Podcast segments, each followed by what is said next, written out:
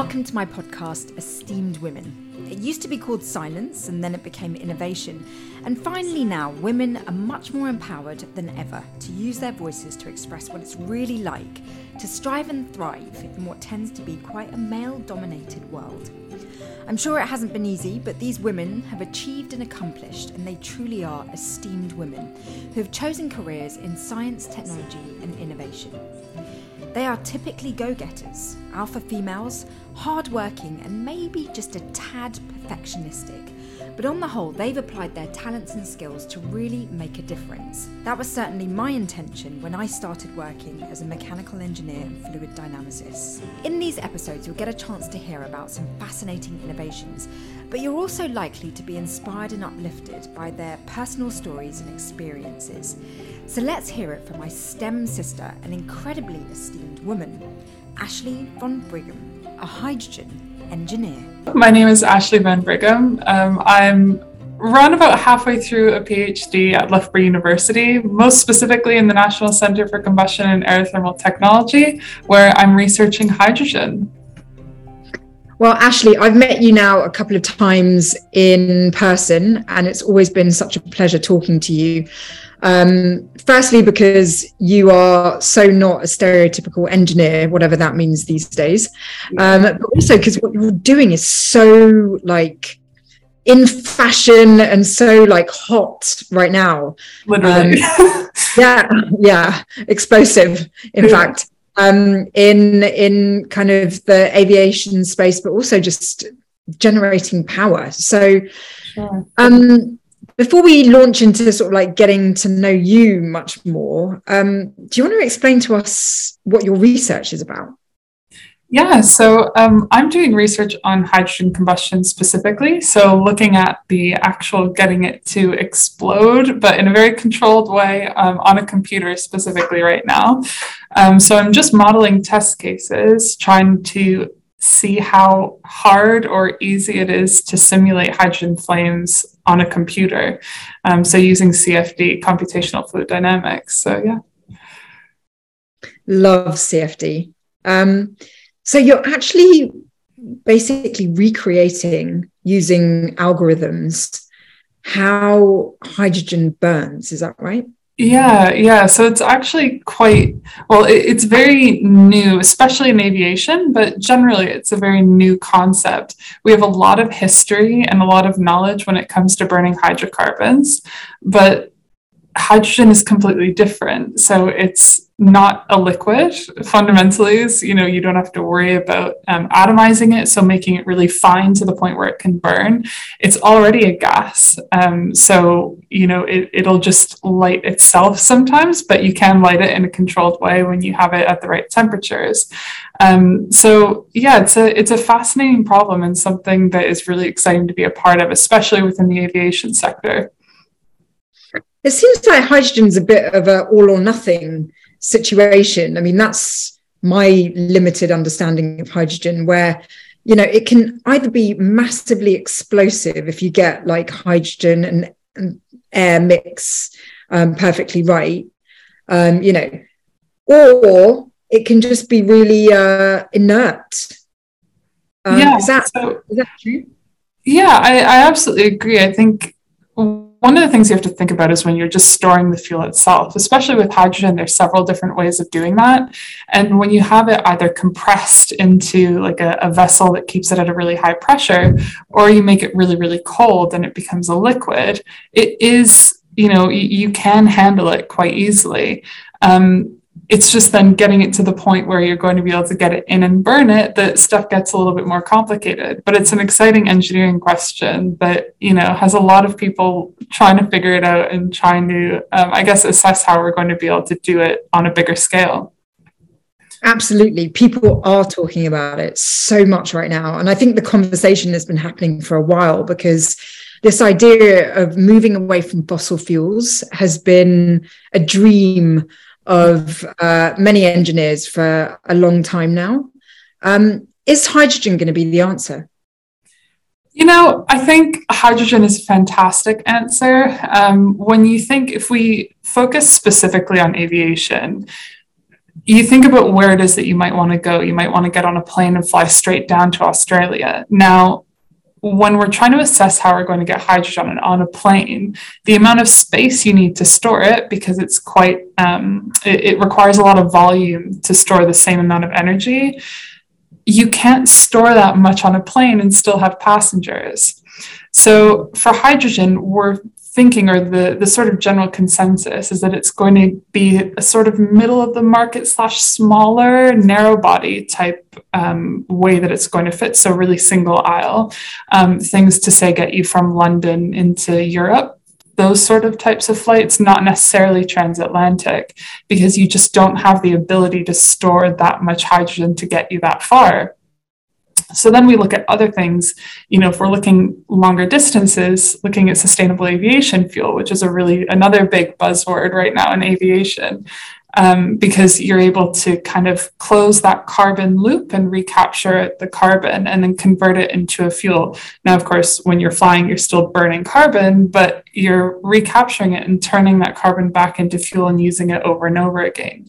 So that's probably more realistic for longer distances. But I think when it comes to, you know, UK to Paris or UK to Lisbon, that sort of thing, hydrogen could very well be an answer. I didn't realize sustainable aviation fuel or SAF, as it's known in the industry, um, reuses carbon. Like so, and that's potentially potentially a little bit misleading. I think in the in a perfect world, that's the way that they would they would create it. It would be essentially pulling carbon from the environment and then um, and then turning it into like a specific fuel. fuel. But they actually do it with um, with certain, I guess, like things from nature. So they can actually use products, some bio products, and convert it into like waste product essentially and turn it into SAFs. It's not quite my area of, of expertise, um, but I think in a perfect world, it would essentially be capturing CO2 essentially from the atmosphere and finding a way to convert that to SAFs. Uh, you probably know way more than anyone that's listening to this, and some of my audience may have got stuck on the word inert. I'm actually sure. yeah right now. Yeah. Um, so no, your insight into this whole world of fueling planes is a fascinating one. Um, it seems like there's a lot of work to do, and you know when you hear things that come out of like COP27, COP28, it's like there's so much excitement for the idea of using hydrogen because the exhaust that comes out of burning hydrogen is water. And that's very exciting because it's nice and clean. I mean, relatively. Yeah. Um, but it's like when you delve into that dream, you realize that it's quite far away.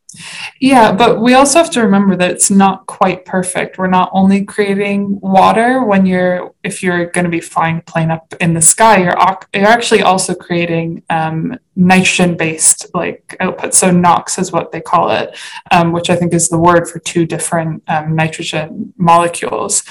And those are the ones that are actually really dangerous to things like the ozone. So we're not just creating water, but then the problem with water is that it generates contrails. So, you know, when you look up in the sky and you see a plane with those white um, paths behind them, that's called the contrail.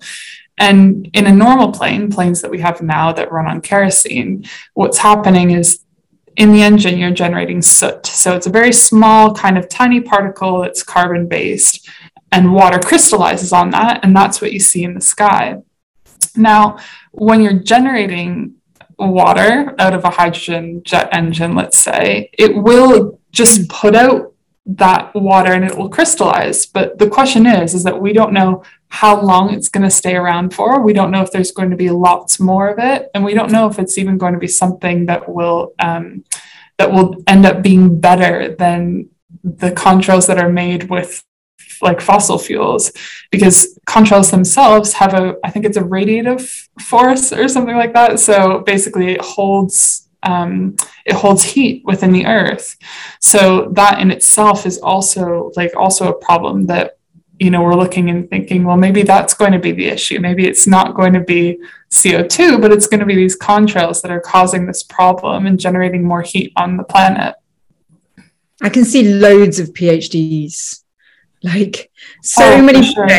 done Absolutely. Well, that that's exactly it. It's not just the engineers. It's people doing chemistry. It's people like you know policy and that sort of thing that we're going to have to figure out how you can even get a plane like this certified because of course you know people are scared of hydrogen and I mean not I don't mean rightly so, but of course it's new and it's something that we have to get a handle on before it can be commercialized.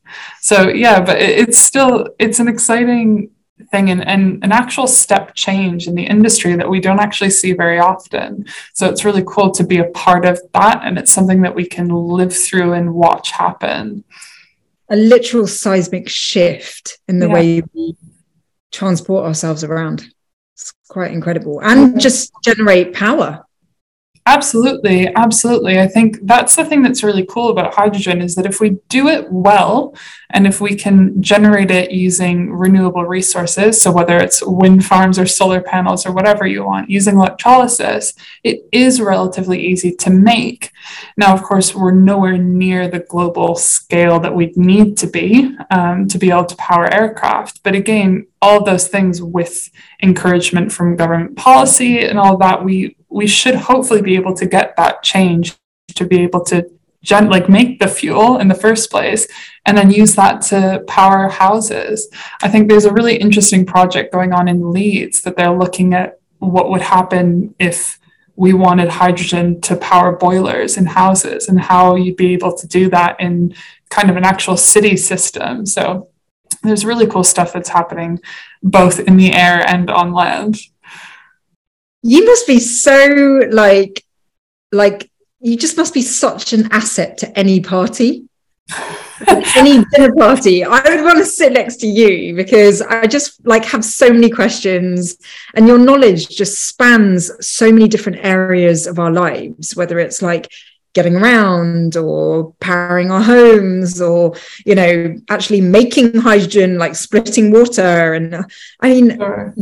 have so much knowledge about something so deeply fascinating. Yeah i think i think the part that helps is that people generally are interested in it and people are curious. And of course when you have it sounds bad but when you have like historical horrible events like the hindenburg which is what a lot of people think of when you say the word hydrogen, you know, people people are a little worried and are curious to know more, but fortunately that wasn't anything to do with how that um, how that airship was powered. It just happened to be a leak and it was filled with hydrogen, and that's why that happened.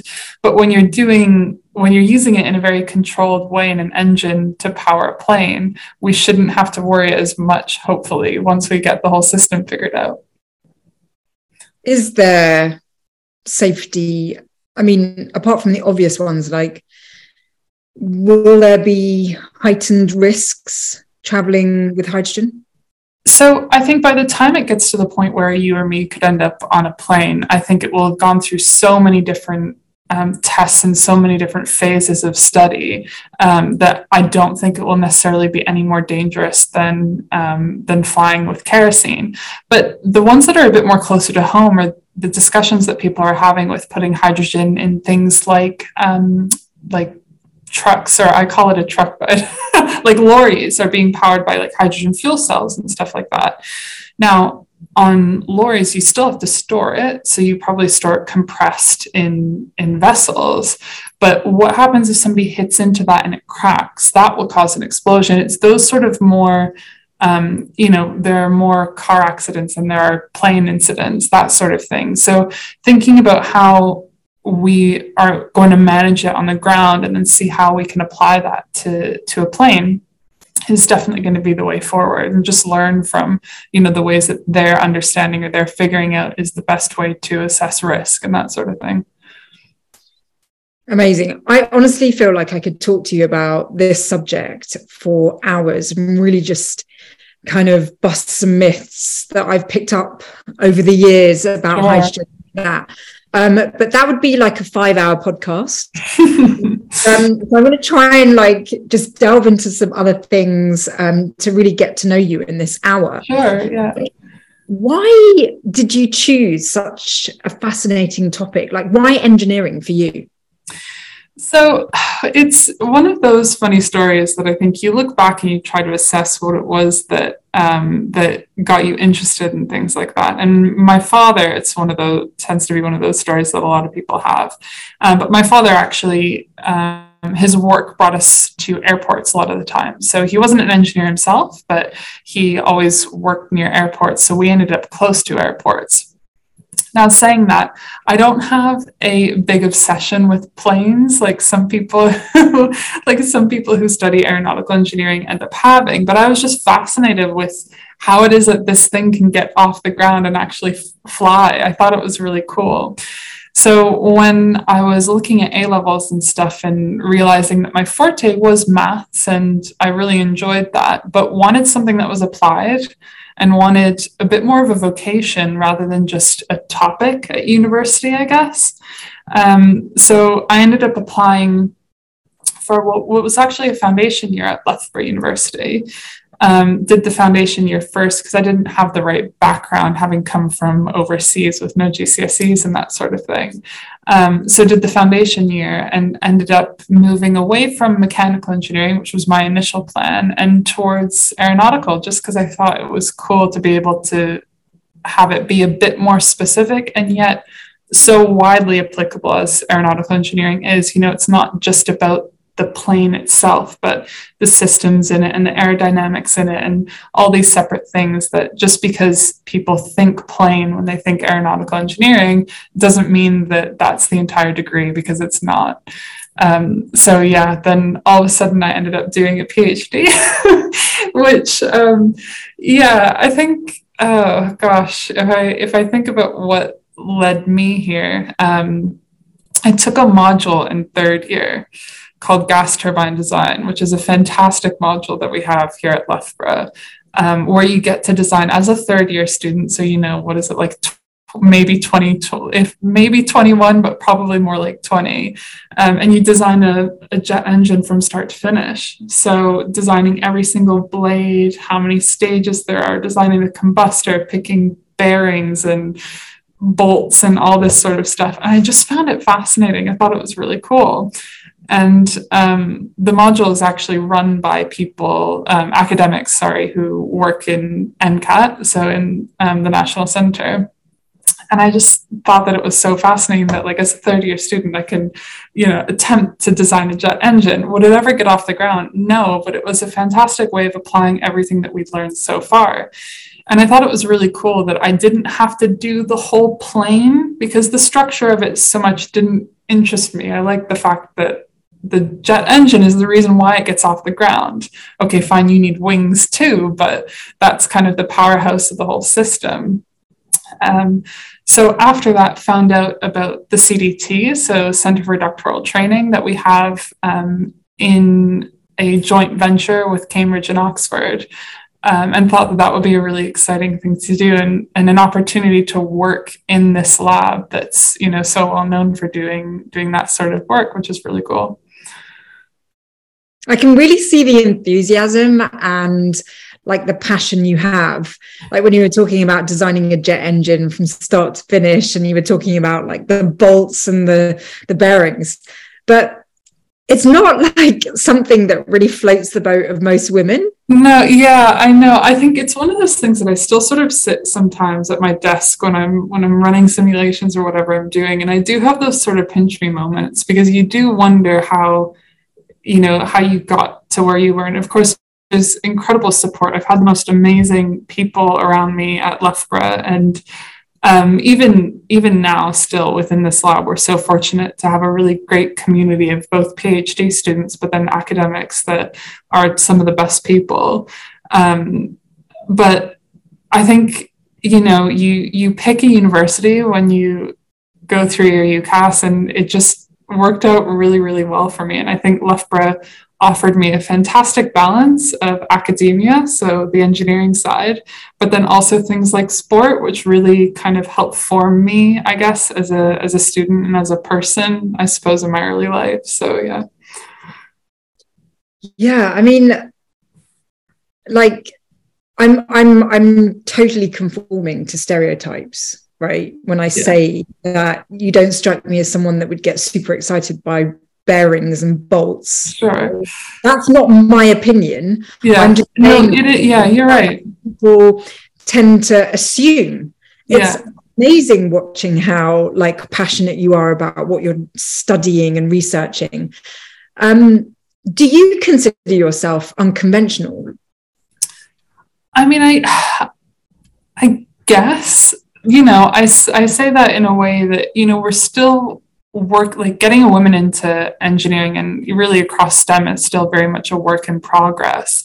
Um, a lot of the things I do sort of outside of just my PhD is working with programs that the university have, getting students, like young women, onto campus to sort of learn about a future in STEM, because there, there's obviously work to do in that. Um, I did this residential program last summer where I lived with I think it was like five um, five or six 15 year old girls and we did all these sorts of um, kind of events during the day and learning about you know different types of engineering different types of sciences and that sort of thing. And by the end of the week they just looked at me and they were like this was so much fun and like you're so cool. What you do is so cool. And i was just sat there thinking i guess it is like you know you think when you come to work every day and you just do your job and you go home and whatever you don't necessarily think about the fact that it is unusual. Um, but with the work that we can do and keep doing to make sure that people see or women specifically see that it is accessible and it is something that you can do and that you don't necessarily need to stand out. You can just do your job and do it well um, there's no reason why anybody should should think of themselves as special but unfortunately we're still at the point where you definitely are. Um, but yeah i mean we we've gained a lot more women in even this office this year with a couple new um, female phd students joining. So yeah it's exciting. It's definitely changing. I felt that when um, I was at the CDT, that women really just want to get on with doing some great impactful work. Yeah. Um, and uh, it's really awesome to see the perspectives changing because, um, you know, in the past, it was like so much emphasis on like, oh, she's a woman doing this, and wow, so rare.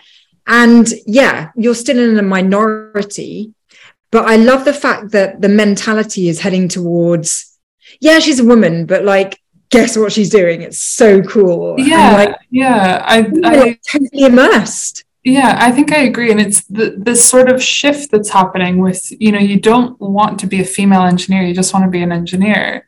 And there's yeah. nothing wrong with that. But there's also nothing wrong with still admiring the fact that we're doing what we're doing and there's not very many women doing it.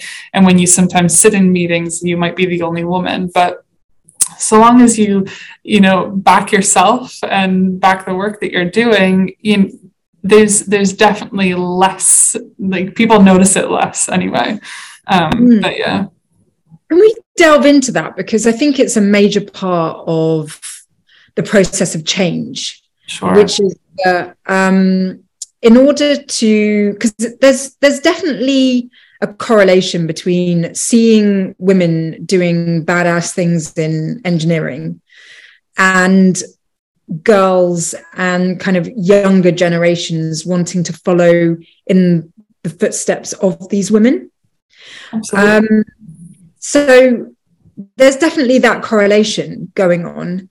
Um, but once you are following in those footsteps of these incredible women like yourself, mm. um, how do you hold your own? Assuming that you are like kind of in a minority as a woman in engineering?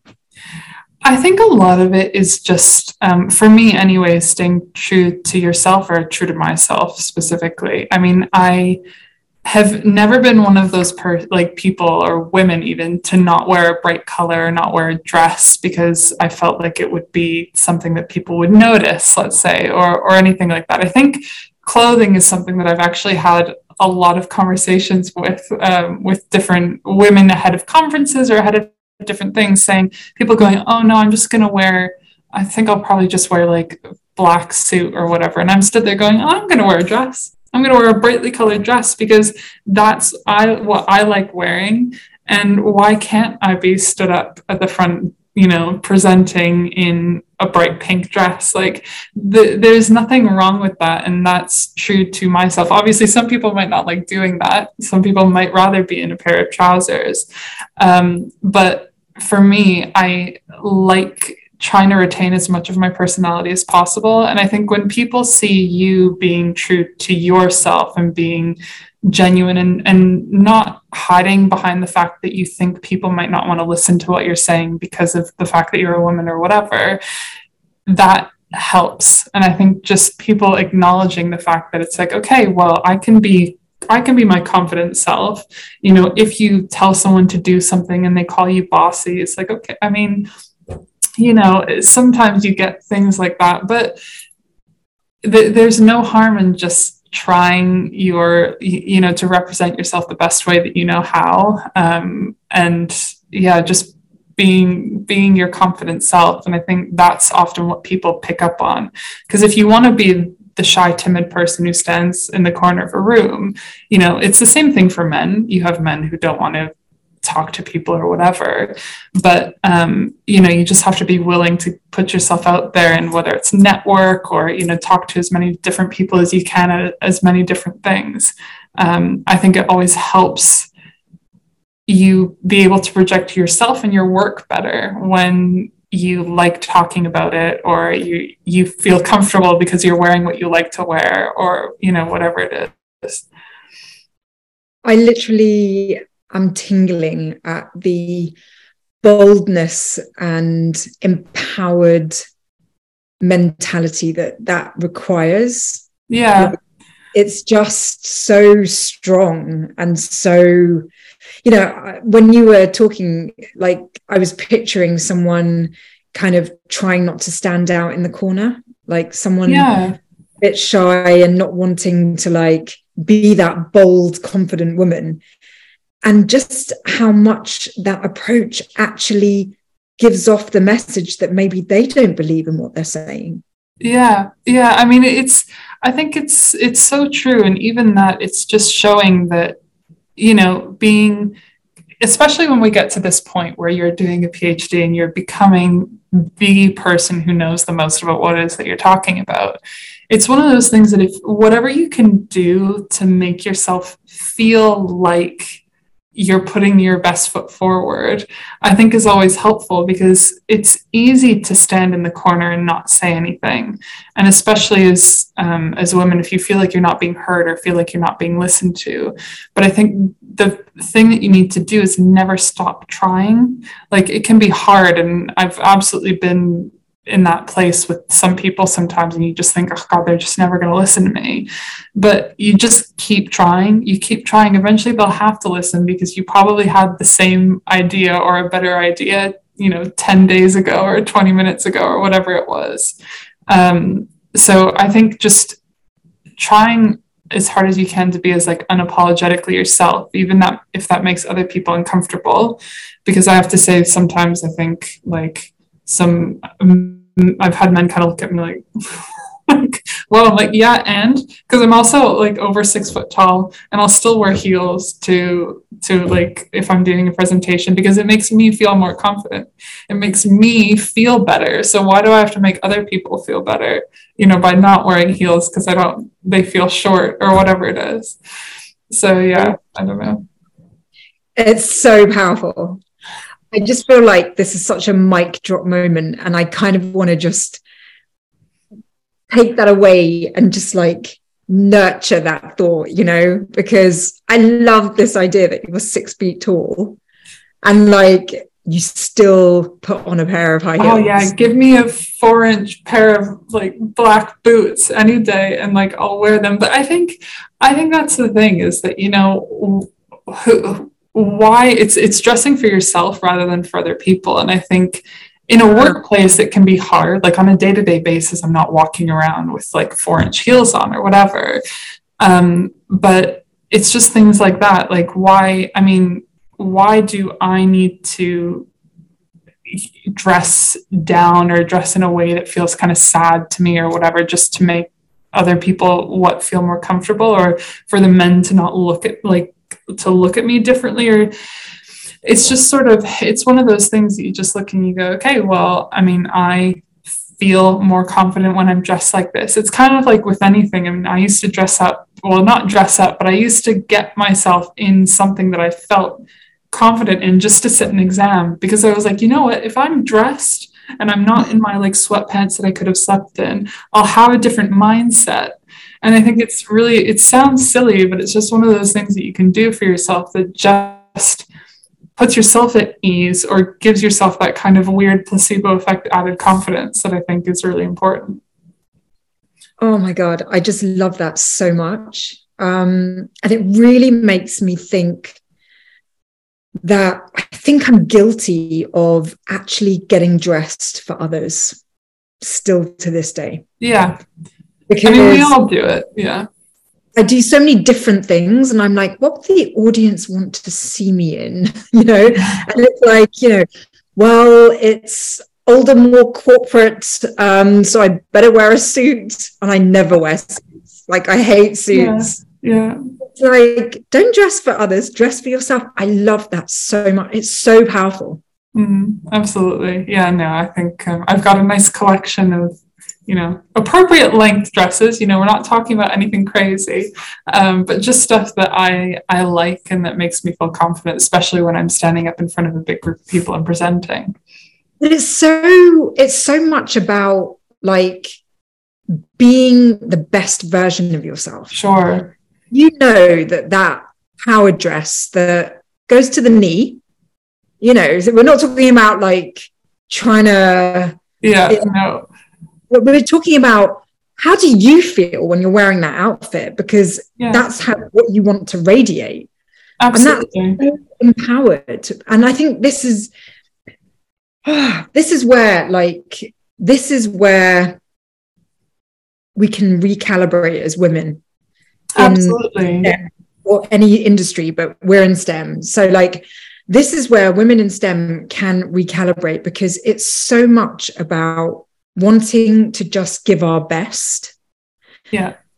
And, you know, you talk about, um, for me, what really resonates so strongly is this idea of like apologizing and this idea of like the way you're received affects the way you feel about yourself. Like it sounds like for you, it is water off a duck's back.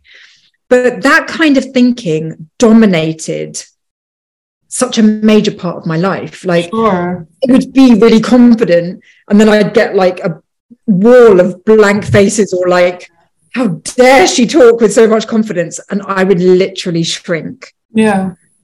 And it's like hearing the way you approach that situation. It's like, why did I let myself shrink? Like, mm. we have to create this um, outer layer that kind of shields us from other people's judgment. Absolutely. Yeah. And I mean, don't get me wrong. I think I've had people probably look at me a bit funny when I'm in some brightly colored dress or whatever. And, you know, you just look and you go, okay, well, you know, they're just mad because they couldn't look as nice in a dress as I could. Like that's. no, also, what's so amazing about that is you might be in this like bright pink dress and heels, then you start talking, and you're this expert on a subject that is like so important yeah to our future. But i think i think that's what it comes down to is you're talking about stereotypes. It's like why can't you be a girly girl who likes to wear makeup and put heels on and do their hair or whatever and be an amazing engineer. Like th- there's nothing stopping you. And I think it's just changing the way that other people perceive women in the workspace because for so long we've been, you know, dressed in dark colors or whatever, trying to hide, like you say, and saying, well, no, actually, one of the best things about women is often our character and and the way that we can speak to people and the way that we can relate to people. So now using that that ability that we have just as women, not even as, as engineers, to make ourselves more approachable and easier to work with. And, you know, women don't have the same work thought processes as men do and and that's what makes really great teams is having that diversity in thought um, so i think that's you know using using those skills that we have even just soft skills or whatever you want to call them um, to make yourself either stand out, you know, and, and and not in a bad way, just for you know being someone who's a good conversationalist or whatever. Yeah, I mean, I think ultimately it boils down to substance, yeah. um, because there are a variety of different ways you can package yourself. Sure. But I think it's so crucial to have the substance to back it up, the stuff that comes from within. Yeah Absolutely. packaging. Because I've had quite a few different women on this podcast over the years. And um, I don't know. It's like you, the way you've described the way we present ourselves from the outside, um, I really align with. Um, but there have been other women who are well within their right to do whatever they want but it's like it's just an interesting topic that i think because you know you raise the question like um women are allowed to do whatever they want right yeah. yes they are um but the judgment that's created I don't know. It, it's not clear to me. Let me give an example. Like recently, the Grammys um, yeah. were this Grammy event that was on recently um, was talking about like gender and sort of like men and women and transgender and and, and like one of the key messages that came out of it was um, what are we talking about here? Because we're wanting to like not talk about gender. Yeah. And then when it comes to like male, female categories, we want to get rid of that. But then some categories had mostly males and there were not enough. Fe- and it's like, are we talking about it or not? Like, yeah. Yeah. And, and I just basically, I've got to the point where I just wish that we could get to a place where we're talking about, in our case, the engineering, and we're not talking about gender yeah. anymore. I think that's that kind of circles back to what I was saying a little while ago about just being an engineer, not a female engineer. Because I think at the end of the day, you can carry yourself and dress yourself however you want to. But if people, if if people aren't seeing you as just what you are, what you should be, an engineer, whatever sort of engineer or scientist that might be, you know, that that still means that we absolutely have place that we need to to go. Because at the end of the day, if you sat at a table and you know couldn't hold your own with a group of people, whether they were all women or all men or a combination, you know, we we hope we always hope that you're going to be able to see just the the person and the skill that they have sat in front of you but of course we're not there yet um, but i'm i have confidence that with time uh, we're going to get more and more women into into engineering and into STEM subjects as people sort of realize that there isn't a gap or there shouldn't be a gap necessarily. Yeah, I mean, talking to you makes me really hopeful about the future of engineering because, um, you know, I finished my doctorate 20 years ago, would you believe? No, um, can't be true. It's like honestly, I I just can't believe it. Um, but yeah, like it's been two decades since I was kind of where you are. And um, it's a long time to have witnessed change. And two decades ago, um, engineering was an industry that was very, very male dominated yeah. and very homogenous. Um, and as a result, I felt extremely uncomfortable um, with being so massively underrepresented as yeah. a woman and a woman of color in engineering. Mm-hmm. Um, and what I see now is a lot of change. And so, you know, you represent someone who just is really redefining what it is to be an engineer. And you embody someone that I wish I had been like 20 years ago because you are like so confidently doing what you're doing um, where I'm like, I want to just talk to you for like hours and hours and just pick your brains and like learn what you know and all of that. Like you just make your research sound so exciting and so necessary for all of us. Yeah. Um, and you're doing it in like a authentically passionate way.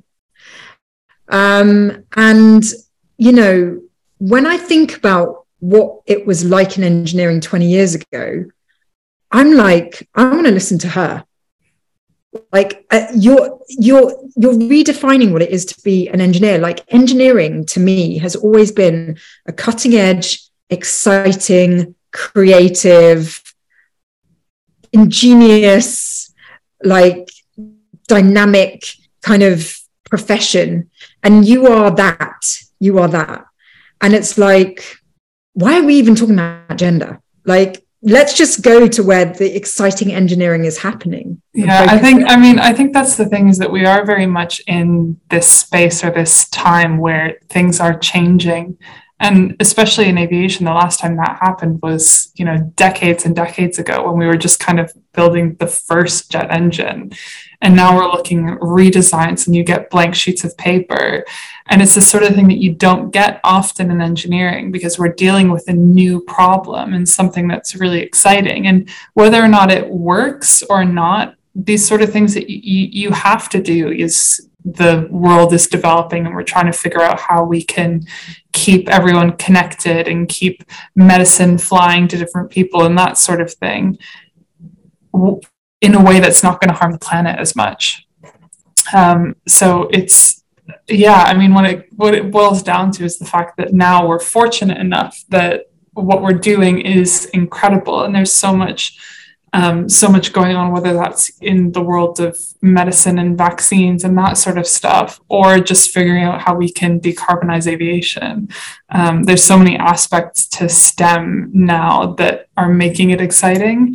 And I think also a lot of the way that the news is changing and informing people of different things, I hope inspires younger women to look and go, oh, yeah, well, that's something that I could be a part of. Or, you know, the fact that we want to decarbonize aviation or, you know, make less carbon emissions and that sort of thing. Maybe I want to be a part of that. And you see it on that bigger scale.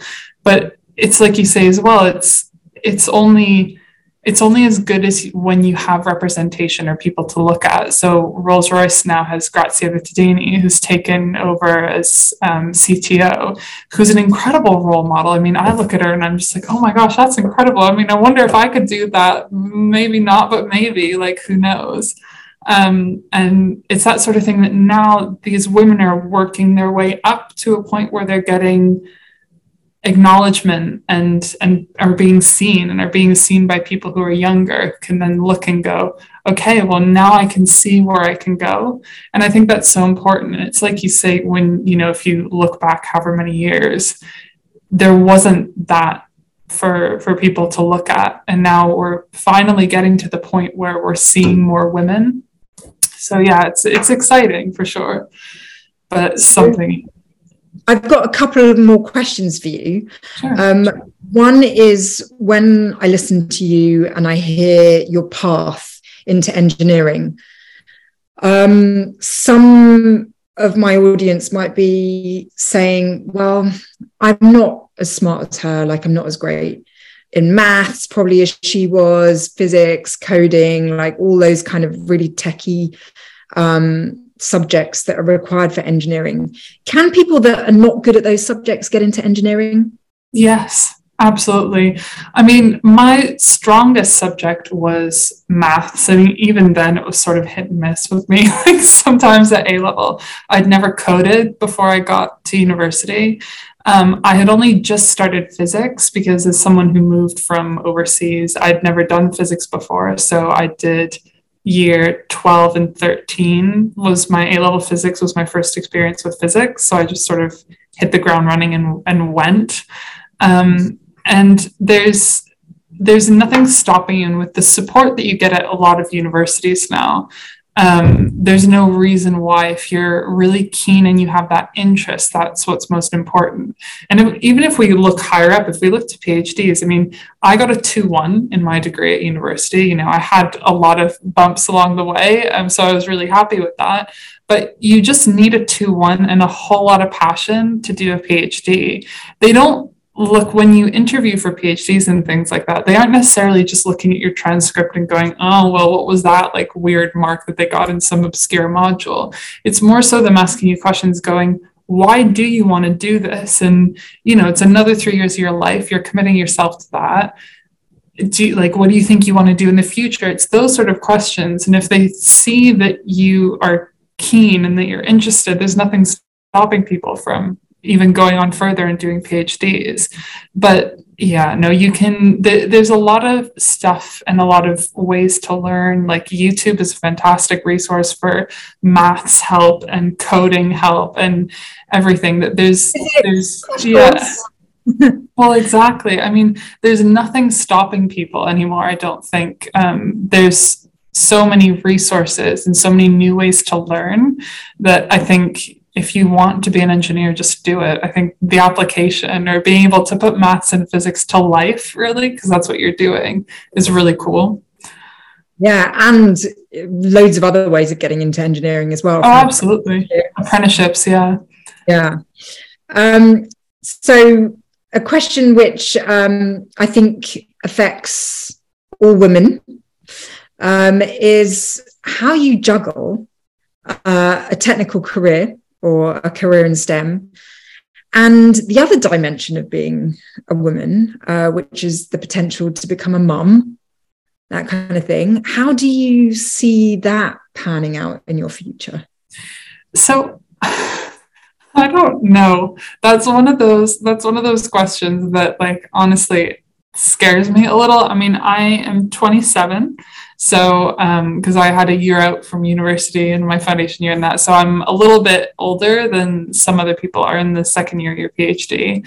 But we're fortunate in this day and age to be able to stay in education as long as you want and do whatever you want with your life. So I'm I'm very happy and content where I am. But yeah, looking at looking at future and stuff like that and thinking more long term is hard because you can think that you know well you you can hope, and I think in this country it's illegal, that like when you go and look for jobs, they're not going to be thinking about whether or not you're going to be off for maternity leave or if they're going to have to find a replacement or all these sort of things or how it'll affect your progression and stuff like that as well. Um, because you can't help the fact that you will have been out of your job for a year. So obviously that's going to change kind of the fabric of, of your career. Um, but yeah, I mean, I, am very much one of those people that's sort of playing it by ear. I don't deathly want children, just like I don't absolutely not want children. Um, but yeah, I think it's I have, I definitely have some people that I've seen do it. Like there's an academic in the main department who has children and she's a professor now. So it's possible. These things are, these things are possible. And you look at people who are able to juggle it perfectly and they have their partner at home that is maybe helpful or has a less demanding job, that sort of thing. Um, but yeah, for now, I just want to finish my PhD. That's my baby.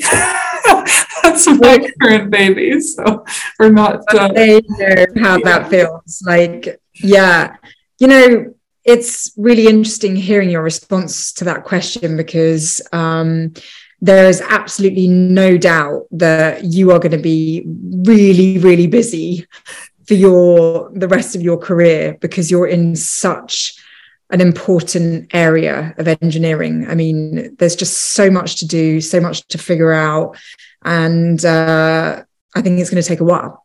Yeah. And so, you know, you're you're hot stuff when it comes to like the the professional front. But it's really interesting to hear your response because you know. Uh, I just don't think, as a society, we have really established um, a a kind of a roadmap for yeah. women. Um, so there's so much emphasis on getting women to do um, things professionally that are quite male dominated right now. But it's like, yeah, but are you offering support for sure. things that? So, I mean, fortunately, I think there there are a lot of companies that are still adopting a, like a work from home slash hybrid style working where you do have that option, which I know a lot of people use as a way of kind of getting around childcare and stuff like that. But it's like you say, if it's not built into how we function as a whether it's a country or as a general society. I mean, some countries have much longer maternal leave and much longer paternal leave and stuff like that. Um, so yeah, it's a very different. It's a very different thing, and sometimes I do look at people and go, "Oh my gosh, I wonder if she has children, or I wonder if she's married or has a partner or whatever, how that has worked or that sort of thing. Because it, don't get me wrong, it is something I think about. And I think you have to, you sort of have to have in the back of your head going, okay, well, you know, they always talk about a clock with these sort of things. And you just sort of think, like, okay, well, if I want to have a family or if I want to be thinking about those sort of things, you have to sort of plan it into your future. Um, but yeah, for now anyway, I'm I'm firmly focused on my PhD baby instead. yeah. Well, it has been so inspiring to just be uh, kind of infected with your energy, like your really positive energy and inspiring kind of outlook on life. Um, I'm so excited for you because I just think you're absolutely unique and special. Thank you. Um, and I just, you know, I, am I'm, I'm excited for your future because it looked really bright. Um, and I I want to stay in touch with you because I want to see you grow and develop and evolve as a woman in engineering and like a total badass in the profession. Um, and I think you're really showing us the way. Um, so it's like a case of watch this space and thank you so much for sharing your wisdom and your enthusiasm. Oh, no, absolutely. It's been a pleasure. Thank you. Thanks for listening, and please do subscribe to this podcast and maybe even rate and review it if you can. The more ratings and reviews, then the more interest from those trusty algorithms, which could help to increase the reach of this show. And you can watch the video recording of this conversation on YouTube for my new series called Esteemed Women. It's all about self discovery and self evolution on innovation, so as always, be kind and loving to yourselves, and I wish you all a great week.